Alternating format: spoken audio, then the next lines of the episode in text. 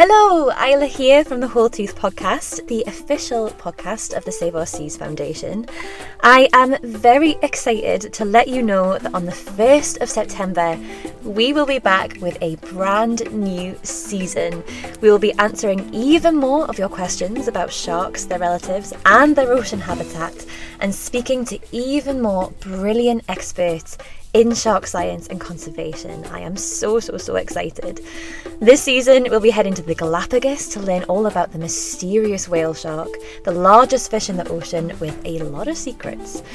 We'll also be finding out about whether microplastics could impact sharks and what we can do about them. And we'll be getting the lowdown on what's going on between orca and great whites in South Africa. And we're doing something new and very exciting for season three. We'll be recording some episodes on location. We'll be diving into the world of underwater filmmaking at the Wildscreen Film Festival in Bristol. We'll be chatting shark science careers and how to get your project funded live from Sharks International in Valencia.